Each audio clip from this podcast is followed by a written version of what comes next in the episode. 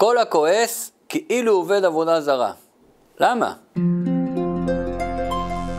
בעל התניא כותב שכל הכועס הוא כמו אחד שעובד עבודה זרה. ונשאלת השאלה, מה הקשר בין כעס לעבודה זרה?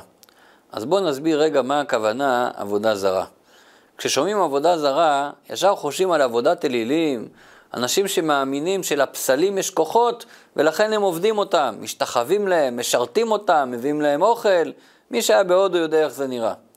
אבל בואו ננסה רגע להבין מאיפה מגיעה עבודה זרה. הרי מי באמת מאמין שלפסל יש כוחות? איך זה התחיל בכלל עבודה זרה?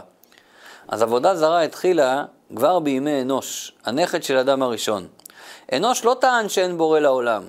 הוא לא חשב שהפסלים ברו את העולם, הוא רק אמר שמכיוון שרואים שהשמש והירח משפיעים על היבול והתבואה, לכן צריך להודות להם, ושאם ישתחוו להם, הם ישפיעו יותר. רק בהמשך עשו פסלים בדמות של השמש והירח, ומשם הדרך להתפתחות של עבודת תהילים כבר הייתה קצרה. באו אנשים ואמרו שהשמש אמרה להם שכולם צריכים להתנהג ולעשות ככה, הפסל אמר להם לעשות ככה, וכן הלאה. אבל אם ננסה לנתח את זה לעומק, מה בעצם הייתה הבעיה בתפיסת העולם שלהם? הרי באמת רואים שיש לשמש ולירח השפעה על העולם. זה אפילו כתוב בתורה, ממגד תבואות שמש וממגד גרש ירחים, השמש והירח משפיעים על התבואה. אבל הטעות הייתה שהם לא הבינו שהשמש והירח הם רק צינורות שדרכם השפע עובר. אבל הם לא יכולים לקבוע כמה שפע ירד לעולם. לכן אין על מה להגיד להם תודה, וגם אין מה לבקש מהם השפעה. בואו ניתן לזה דוגמה. כשהולכים לקנות פחית קולה בקיוסק, משלמים למוכר, ואומרים לו תודה על השירות. הוא יכל גם לא לשרת אותנו. אבל כשקונים פחית קולה במכונה אוטומטית, אף אחד לא חושב להגיד תודה למכונה. כי למכונה, בשונה מהמוכר, אין בחירה. לכן למוכר אומרים תודה, ולמכונה לא.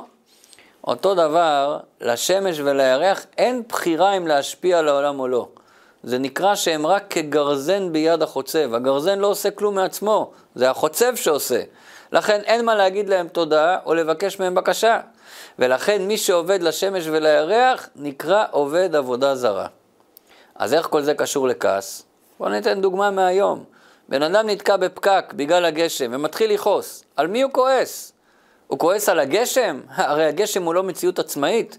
הגשם לא החליט לרדת ולעשות לנו פקק תנועה.